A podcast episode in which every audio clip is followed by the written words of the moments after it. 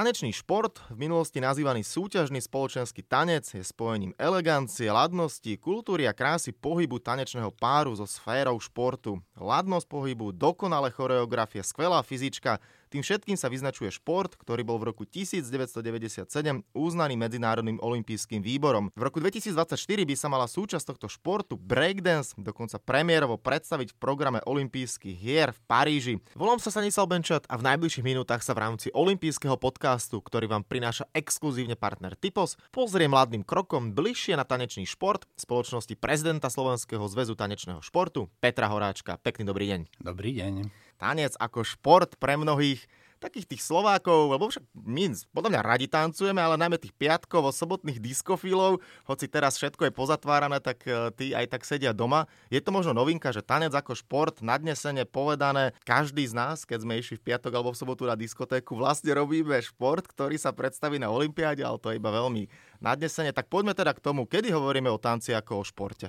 Tanec ako umelecká záležitosť, je tu niekoľko tisíc rokov, pretože to súvisí už e, s nejakým rozvojom druhej signálnej sústavy, ale tanec ako šport e, sa vyvinul zo súťažného spoločenského tanca, ako ste správne na začiatku povedali, e, rozvíja sa od konca 19. storočia. Na území bývalého Československa začína v roku 23 súťažami v Prahe a na Slovensku budeme onedlho v 22. roku sláviť 65 rokov súťaženia v tejto krásnej disciplíne. Mm-hmm. Čo všetko spadá, kedy hovoríme o tanečnom športe, aké sú tam odvetvia?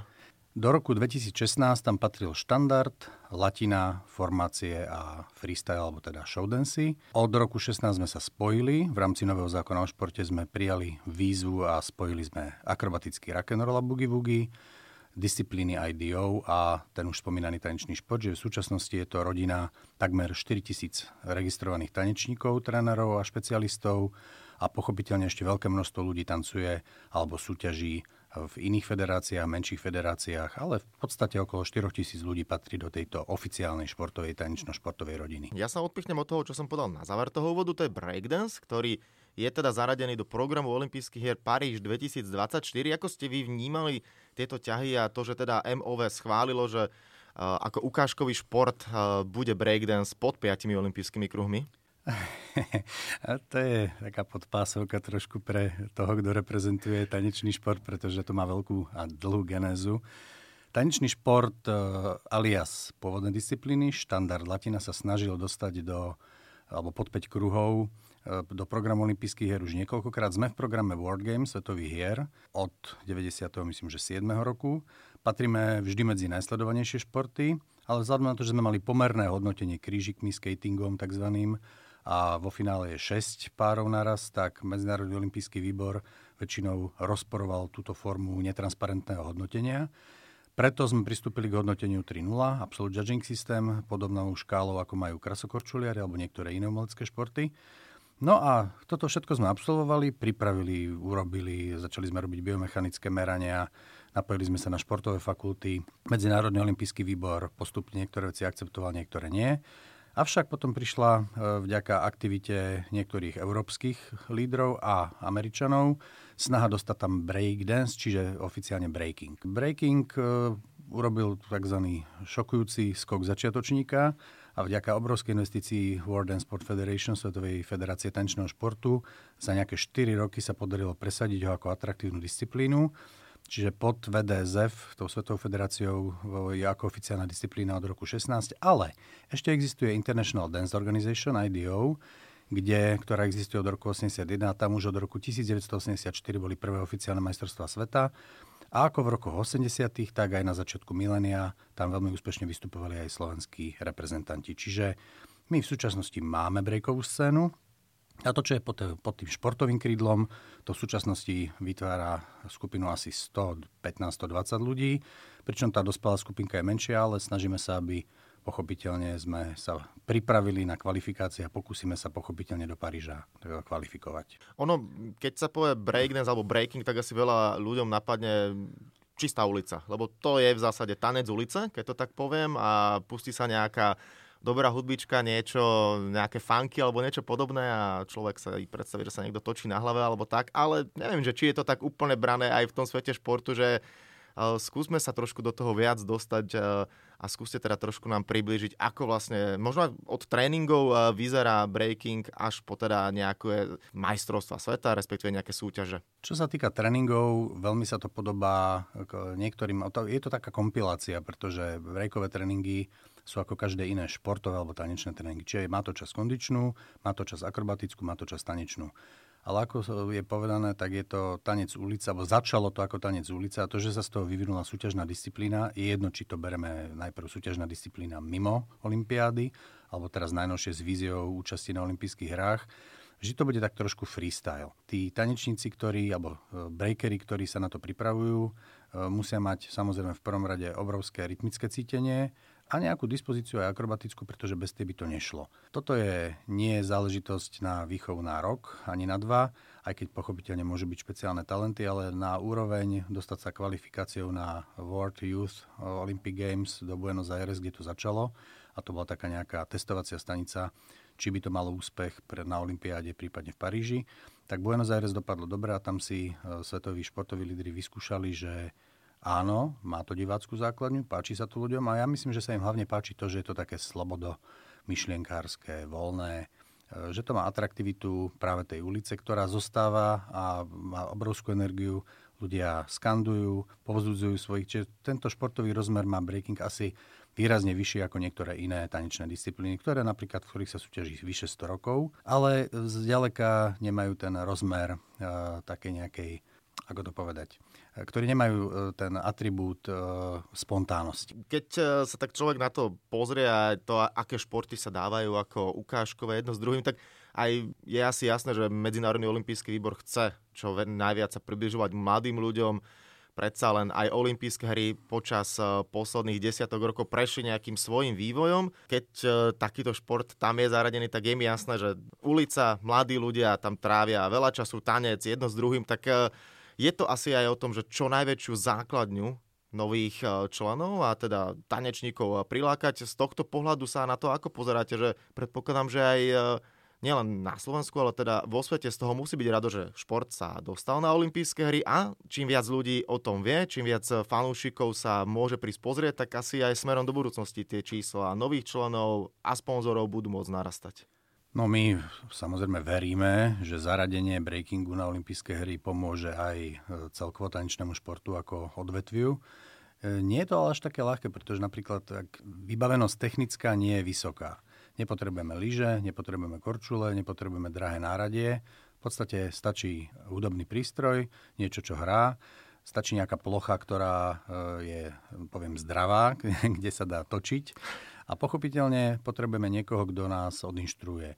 Ale hľadať v našich zemepisných šírkach ľudí, ktorí sú špecialisti na breaking, nie až úplne také jednoduché. Máme špecialistov, máme už aj také hviezdy a hviezdičky, ktorí sa v tomto celkom presadili minimálne na európskej a tej súťažnej svetovej scéne.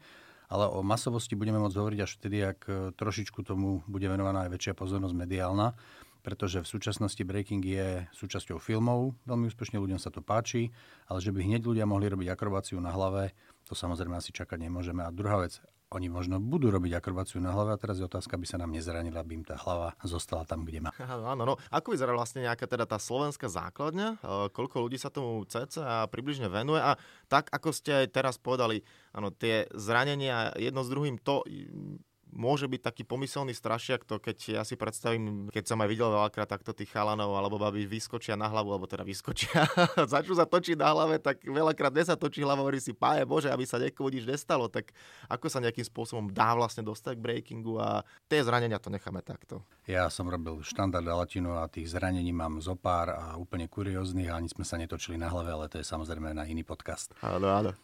Na Slovensku už som spomínal, že okolo, ak sme si zistovali v poslednej dobe, tak tých ľudí, ktorí spolupracujú s našim Slovenským zväzom tanečného športu, je niečo vyše stovky. E, väčšina je tých začínajúcich mladých adeptov, ktorí sa učia.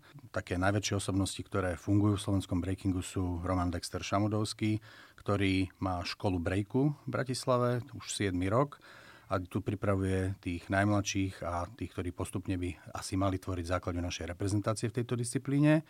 Medzinárodne nám veľmi pomáha Martin Gillian, tanečník porodca, významná osobnosť breakingu na medzinárodnej úrovni, ktorý funguje v takom trojuholníku medzi USA, Brazíliou a Českou republikou. Ten je zakladateľom série takých tých súťaží, ktoré nepatria pod žiadnu federáciu, ale sú to skôr festivaly tohto tanečného alebo tanečno-športového žánru. No a takou hviezdou a hviezdičkou najjagavejšou v našom náhrdelníku v súčasnom, tak je to Majko Kojš, to je uh, juniorský majster sveta z roku 2015 a už teraz dospelej kategórii viacnásobný finalista majstrovstiev Európy sveta pod IDEO Federation, ktorý by mal, predpokladáme, že by mal asi najväčšie ambície zúčastniť sa kvalifikácie a pochopiteľne pri tej záplave kvalitných breakových škôl od našich konkurentov, či už v Európe alebo na ostatných kontinentoch. To nebude mať ľahké, ale napríklad celkom vysoko sa dostáva v rámci kvalifikácie na Mládežnícke olympijské hry do Buenos Aires, ktoré už som spomínal. Čiže Slovensko nemá veľkú základňu v súčasnosti, ale tá základňa začína byť e, tak pozitívne hlučná a ja dúfam, že z toho niečo vylovíme. Predpokladám, že Američania v tomto asi sú celosvetovo medzi špičkou, to tak takým laickým pohľadom, ale keď sa bavíme o svetovej špičke breakingu, kto k nej patrí teda? Ak som trafil správne tých Američanov. Samozrejme, Američania obrovská základňa, obrovská tradícia koliska breaku, pretože konec koncov kto iný, ale ako to už býva s koliskami, nie vždy kolisky vytvoria e, všetkých superšampiónov. Budete sa čudovať, veľa dobrých breakerov má Ázia, niečo Číňania, niečo Japonci. Ale keďže tých vetiev a tých e, súťažných organizácií zatiaľ je trošku nie, nie jedna jediná, tak tých majstrovstiev sveta a rôznych šampionátov je viacej. Ďalší, kto dobre dopadá a má obrovskú základňu sú Rusy, ktorí sa tomu venujú, pretože do čoho sa Rusi pustia, samozrejme vždy vyzerá dobre. Oni takisto spojili brejkové hnutie s tanečným športom, tak podobne ako je tomu na Slovensku. E, dobrí sú ovšem aj e, zastupcovia západnej Európy, severania zvyknú celkom tam pomútiť vodu. Čiže tá špička nie je taká veľmi jednoznačná, ale tí Američania zatiaľ e, sú najkreatívnejší a dokážu vychovať veľmi veľa veľmi zaujímavých, dobrých reprezentantov. Tak ako som povedal, v 2024 to bude ako ukážkový šport. Vy ste optimista v tom, že by sa mohol, ak samozrejme bude veľký boom, čo sa dá očakávať, lebo je to atraktívny šport, že sa udrží možno aj na ďalšie, v programe olympijských hier aj na ďalšie a ďalšie hry? Pre nás bolo veľkým prekvapením, že break e, za 4-4,5 roka urobil cestu od prvých e, ukážkových pokusov na tej veľkej medzinárodnej scéne e, cez mládežnické olympijské hry a dostať sa takto rýchlo do programu Olympiády, to bol jednoznačný športový lobbying zo strany veľkých štátov a v prvom rade to podporili Spojené štáty americké. Čo sa týka toho, čo to stálo, to si netrúfnem odhadnúť, ale Svetovú federáciu tanečného športu to stálo rádovo v mnohých nulách. Trošku to vyčerpalo rozpočet a budget aj na ostatné disciplíny, ale myslím si, že v tejto chvíli skúsime, čo to spraví. Je to šanca, je to cesta, pretože patriť do oficiálnej olympijskej rodiny pochopiteľne čes a my sme pocítili aj ako Slovenský zväz športu, že ako náhle sme v tejto kategórii, je trošku aj ten postoj ku nám oveľa priaznivejší, oveľa ústretovejší, pretože všetci čakajú, čo z toho bude. My čakáme tiež, ale budeme robiť všetko preto, aby to nebola iba premiér od herniera, ale tak, aby sa ma, mali tak pripravených ľudí, nech už to dopadne akokoľvek, aby to ľudí bavilo naďalej aby detská, ak budú chcieť sa hýbať v tomto štýle, v tomto tanečnom štýle, v tomto športovom štýle, aby tu možnosť mali. Mm-hmm, tak toľko teda rozprávania, najmä teda o breaku, ale vy predpokladám ste, neviem, breakovali ste niekedy? Ak áno, tak si to nepamätám. Dobre. Ale poďme teda aj k tomu klasike, respektíve k štandardom tancom, ktoré teda sú stále asi takouto nosnou časťou tanečného športu. To číslo, ak si dobre tam na ste podali 4 tisíc, je cca tá slovenská základňa. To sú tri teda... sekcie. Uh-huh. Z nich je okolo 150 ľudí pod akrobatickým rock'n'rollom a boogie-woogie nejakých 127 bolo, myslím, že naposledy. Okolo 2000 ľudí je v sekcii IDO, to sú hip-hop, disco, showdancy, jazzy, arty, v podstate všetky ostatné disciplíny. No a štandard latinu a veci s tým spojené robí momentálne okolo 1800 ľudí. Na akej profesionálnej úrovni je tanečný šport na Slovensku? Máme nejaké aj že absolútne profipary, čo sa živia len týmto, alebo všetko to ľudia robia popri práci, v voľnom čase? Toto je ťažká otázka, pretože myslím si, že asi nebudeme výnimkou, že máme množstvo ľudí na profesionálnej úrovni, ktorí ovšem nemajú štatút profesionálnych športovcov, pretože toto je príliš malý šport a tá scéna je malá. Ale Ak máme, máme pochopiteľne aj profi reprezentantov a celkom úspešných, máme finalistov majstrovstiev Európy a sveta a Showdance Zlatina profesionálov. Minulú sezónu sme mali veľmi úspešnú, kde sme mali dvoch majstrov sveta v štandarde v Latine, profesionál na 35 rokov. Máme medailistov v amatérských kategóriách, finalistov v juniorských a mládežnických kategóriách, čiže to je vec, ktorá sa pochopiteľne z nášho pohľadu veľmi pozitívne pohla. Súvisí to aj s tým, že nám pomohlo e, iné delenie peňazí a zákon o športe v tomto tvare, aký je, ani aký a môže byť kritizovaný, tanečnému športu pomohol. Pochopiteľne, nebránime sa, keby to bolo viac a keby to bolo ešte tisíckrát lepšie, tak samozrejme vieme to spotrebovať. Ale nám to pomohlo rozvíjať viaceré od oblasti a myslím si, že e, tanečný šport, klasický štandard latina e, s tou 65 už takmer ročnou tradíciou, má dobre našlapnuté, je to populárne, ľudia sa to páčia, má to tradíciu. Nie je to úplne jednoduché, pretože e, pochopiteľne aj súčasná situácia nám zavrela tanečné sály, tí majiteľia klubov alebo organizátori, tréneri, ktorí sú pod e, školskými zariadeniami, boli zatvorení veľmi dlhý čas. A pociťujeme, že to sústavné otváranie, zatváranie a e, veci s tým spojené nepomáhajú pravidelnej činnosti a trošku cítime, že možno môže nastať taký odliv, ale to je spojené asi s každou športovou a pohybovou a umeleckou disciplínou. Takže počkáme si a budeme asi optimisti. Mm-hmm. Keď by sme povedali, že je taký normálny klasický scenár predkoronový a budeme veriť, že čím skôr budeme už hovoriť o pokoronovej fáze, ako to vyzerá možno s nejakými nábormi, respektíve kedy si človek môže povedať, že a idem sa venovať tanečnému športu aspoň trošku na nejakom tom vyššom leveli, že to naozaj nie je, tak ako som aj povedal na úvod, ten piatkovo-sobotný tanečný disko večer. No, tie disko večery pomáhajú a uvoľnia. Ja si myslím, že aj tanečníci, eh, hlavne tí mladší, majú radi piatok a sobotu, ak zrovna nesúťažia. A keďže teraz ani nesúťažia, nemajú možnosť diskofilne sa e, vyšantiť, tak e, na to, aby človek zistil, či môže, alebo aby vyskúšal, či má na to, aby mohol sa tancovať súťažne, ak sa bavíme o takomto leveli, takmer každé mesto má tanečnú školu alebo tanečno-športový klub.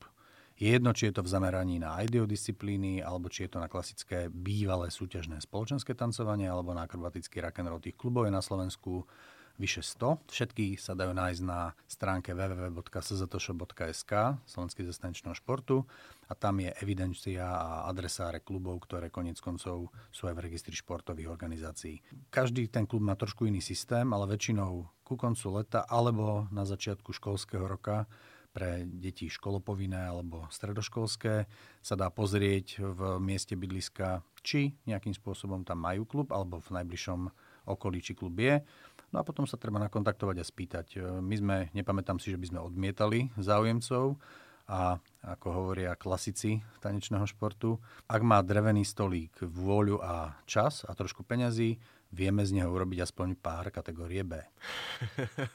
OK, tak to je dobrá správa, nádej pre nás všetkých polodrevákov.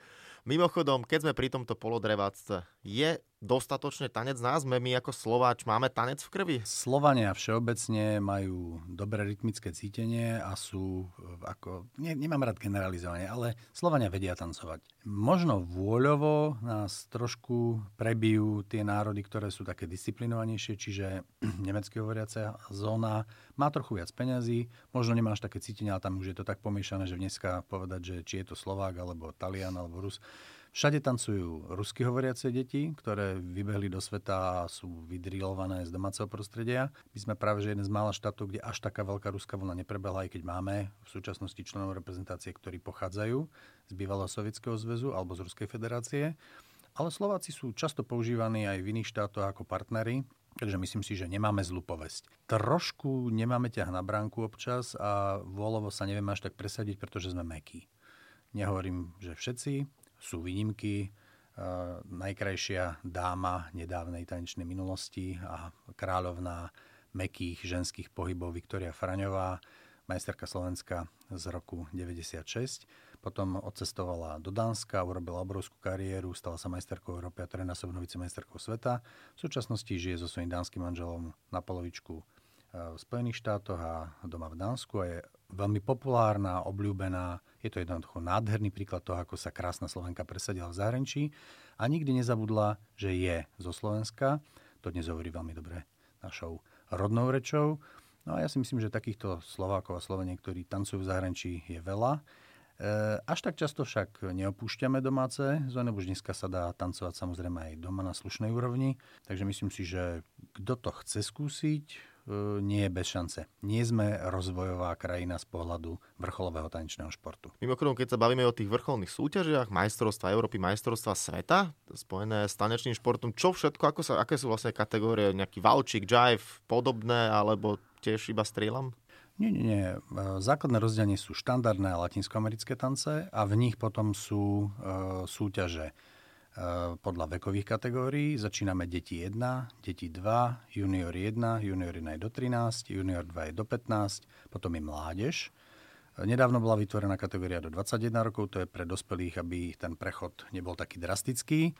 Dospeláci môžu súťažiť v kategórii dospelý alebo hlavná veková kategória takmer neobmedzenie, ale od 35 rokov e, začína senior 1, od 45 senior 2, od 55 senior 3 a potom máme super seniorov, seniorov 4 a verte, neverte, nedávno som hodnotil v Nemecku, nedávno pred koronou, čo je asi už 100 rokov dozadu, som hodnotil kategóriu týchto super seniorov, kedy to nádherné e, staré dámy a páni, veľmi elegantní, teda väčšinou súťažia už iba v štandardných tancoch, čo je vals, tango, e, valčík viedenský, slow foxtrot a quickstep tak boli úžasní. Boli pomalší, ale mali v sebe takú nejakú gráciu starých čias, takže my sme, neviem či každý šport, ale my sme určite z mála športov, kde si začnete tancovať v 8-9 rokoch a do 70 dokonca máme 80-ročných tanečníkov, ktorí nechodia tak často na súťaže, ale súťažia, minimálne tie festivalové veci a majú to radi, pretože to je, vytvára tak trošku tanečný štýl. Čo sa týka súťaží titulárnych, máme majstrovstvá Európy alebo iné kontinentálne šampionáty, potom majstrovstva sveta, potom je Grand Slam, podobný ako v tenise, ktorý má to finálové kolo, ktoré je veľmi prestížne. Svetové hry raz za 4 roky. Menšie súťaže Európsky a Svetový pohár a potom sú subkontinentálne súťaže, to sú súťaže typu e, majstrovstva e, Škandinávie alebo Stredoeurópsky pohár. Týchto je teraz trošku menej, ale myslím si, že v podstate všetko je otázka e, vždy organizátorov a peňazí.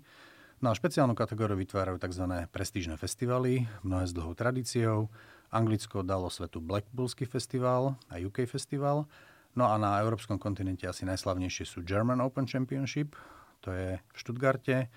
A ďalšia veľká, alebo ďalšie veľké súťaže sú Russian Open, French Open, Italian Open a nás veľmi teší, že posledných 8 rokov do tohto cirkusu významných a veľkých súťaží patrí aj Slovak Open Championship, ktorý sa Okrem korony koná skoro vždy v septembri. Mm-hmm, ale keď sa takto príde na nejakú veľkú súťaž a prídu tam tanečné páry zo Slovenska, keď sa vy stretávate s porodcami alebo s inými trénermi, aký cvenk máme my ako Slováci? Berú nás tak, že áno, že tak ako ste povedali, že nie sme samozrejme rozvojová krajina, ale to sa nemusí baviť iba o tanci, ale o všetkom možnom, ale keď špeciálne sa pýtam na tanec, tak e, máme také, také vnímanie vo svete, že, že iba tak zamávajú rukou a ďalší do partie. Toto je uh, vždy podľa generácie. Uh, bolo obdobie, kedy sme boli uh, super slávni v 70. 80. rokoch, mali sme pár dekanek Paštekov, ktorí boli majstri socialistických krajín. Vtedy sa až tak veľmi medzinárodne nesúťažilo a tento pár dosával úroveň semifinálovú, čiže top 12 na majstrovstvá Európy a sveta. Potom bola nejaká taká generačná prestavka. Možno to trošku súviselo aj s ekonomickými možnosťami párov a nechodilo sa trénovať do tých veľkých centier tréningových poslednej dobe môžeme povedať, že zhruba od roku 2011-2012 začala zase taká silná vlna. Momentálne máme silných profesionálov v latinskoamerických tancoch, e, v showdancoch. Tam máme pár, ktorý je už tretíkrát vo finále veľkých súťaží. Pár, Matej Štec, Elena Popová, bol štyrikrát vo finále majstrovstiev Európy a sveta, dokonca sú vicemajstri sveta a vicemajstri Európy dvojnásobný showdance štandard. Máme súrodencov budovcov, ktorí e, sú hviezdni a boli 18 krát majstri Slovenska, ale aj finalisti Európy a sveta v juniorskej a e, mládežnickej kategórii. No a pochopiteľne v Košiciach máme náš, naše rodinné striebro, manželia Berešovci, majstri sveta seniorov 2, to je na 45 rokov v latinskoamerických tancoch. Hein Krnčanová, majstri sveta, profesionál na 35 rokov v latine, Šavel s pani Irinou Kop, dvojnásobný majstri sveta v tej istej kategórii, zase v štandardných tancoch. Takže ja si myslím, že máme čo ponúkať máme dobré páry, máme pekné páry a sú kategórie, v ktorých sa nám jednoducho dlhodobo nedarí, lebo sa na ne nezameriavame, alebo je tam tá konkurencia hlavne z ruského horiaceho sektoru alebo z Ázie veľmi silná. Takže nie sme nespokojní, ale kiež by sme ešte mohli sa pochváliť nejakými ďalšími jagavými výsledkami. Tento rok sme mohli mať veľmi silný, pretože sme mali naplánované viacero európskych a svetových šampionátov na našom území. Naša športová diplomácia fungovala veľmi dobre. Žiaľ, na poslednú chvíľu sme všetko rušili, ale buďme optimisti, nebude korona navždy s nami. Ona s nami možno navždy bude, ale nie v tej ek- extrémnej podobe. Takže dúfame, že sa nám podarí niektoré súťaže sem dostať znova a náš divák si bude môcť pozrieť to špičkové tancovanie rôznych vekových kategórií. Mm-hmm.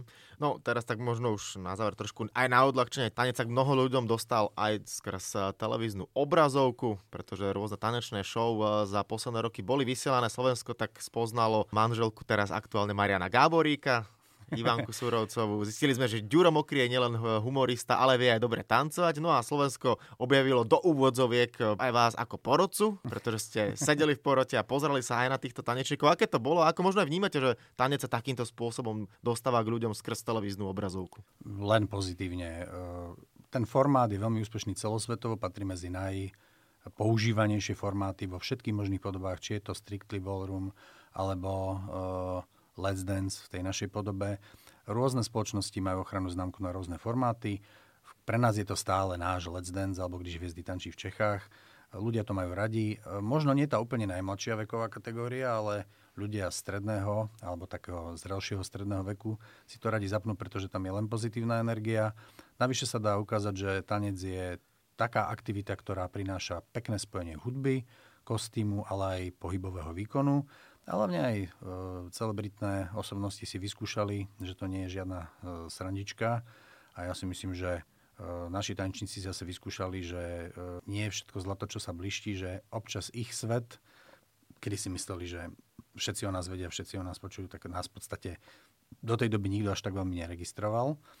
Tá Ivanka Gáborík je pochopiteľne výnimkou, ale šikovní tančníci sa stali tak trošku cez noc celebritami alebo ľuďmi viacej sledovanými a to prinieslo prílev ľudí do tanečných škôl a tie tanečné školy sú za to rady.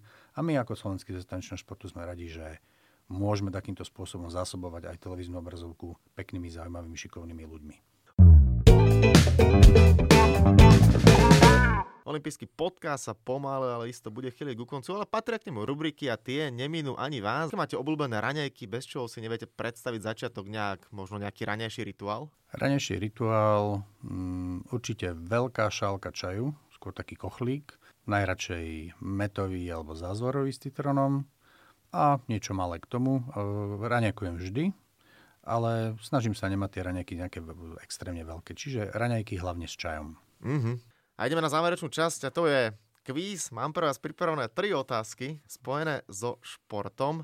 Ideme sa baviť aj trošku o tanci, nie o klasickom, ale o tanci nálade, pretože to je takisto veľmi populárne a množstvo ľudí sleduje, keď sú olympijské hry krasokoročľovanie. V roku 1984 v Sarajeve získali zlatú medailu v tancoch nálade Briti Jane Torvillová a Christopher Dean. Mm-hmm.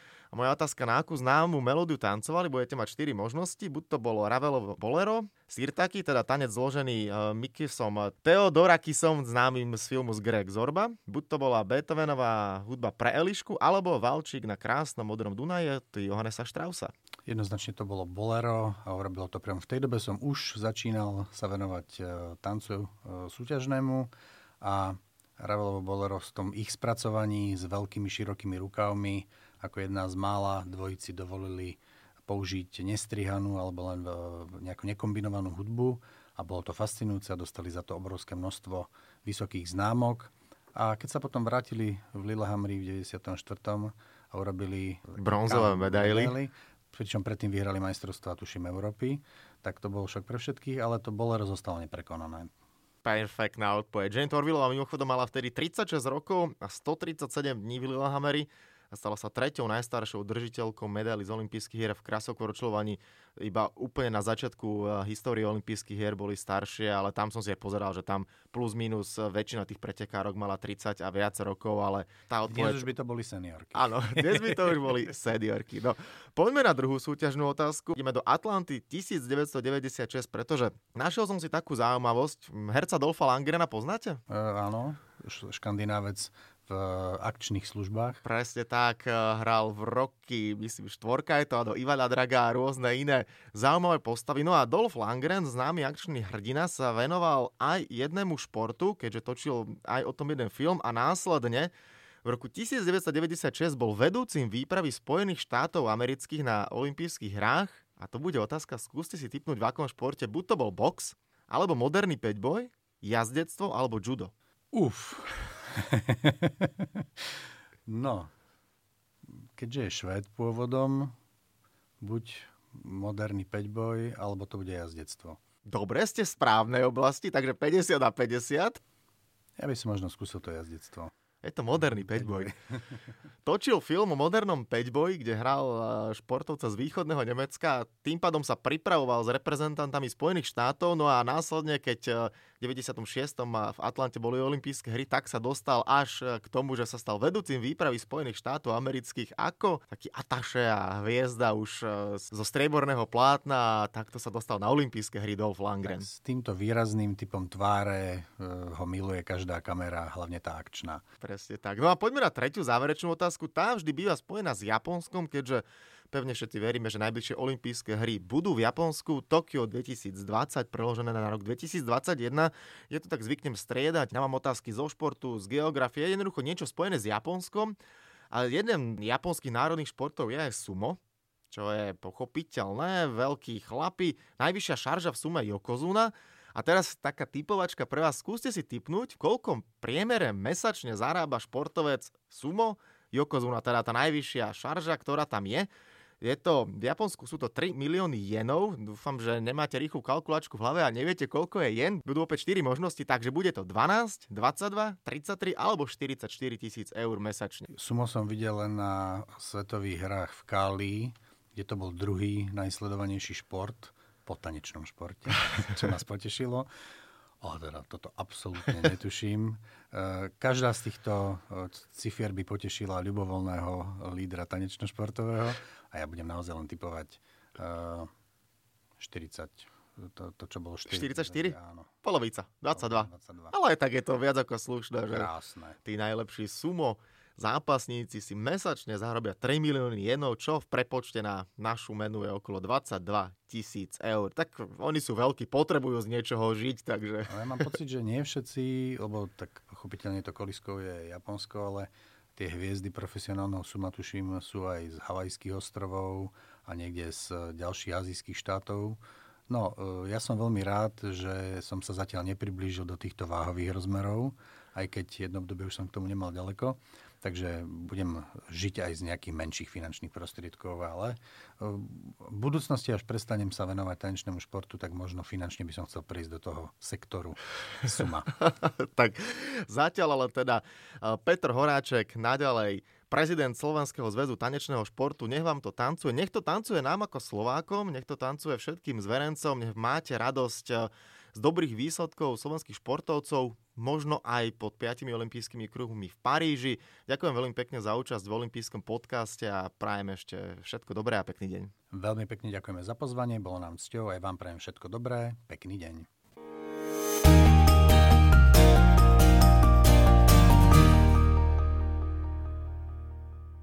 Tak, a to je na tentokrát všetko. Dúfam, že sa vám náš podcast páčil. Prihláste sa na jeho odoberanie vo svojej podcastovej mobilnej aplikácii na platformách Google Podcasty, Apple Podcasty a Spotify. Podcast môžete podporiť tým, že ho odporúčite niekomu z okolia alebo náš podcast ohodnotíte na Apple Podcastoch, veľmi nám to pomôže. Všetky olympijské podcasty nájdete na stránke www.olympic.sk lomka podcasty. Svoje postrehy, názory na aktuálny podcast mi pokojne napíšte na môj mail stanobencat.gmail.com Rovnako tak mi môžete napísať tipy, s kým alebo na akú tému by ste chceli počuť podcast budúcnosti. Volám sa Stanislav Benčat a budem sa tešiť na vás pri ďalšom dieli. No a nezabudnite, že v útorok sa vám prihlásime znova s novým športovo-spravodajsko-glosátorským podcastom Talksport.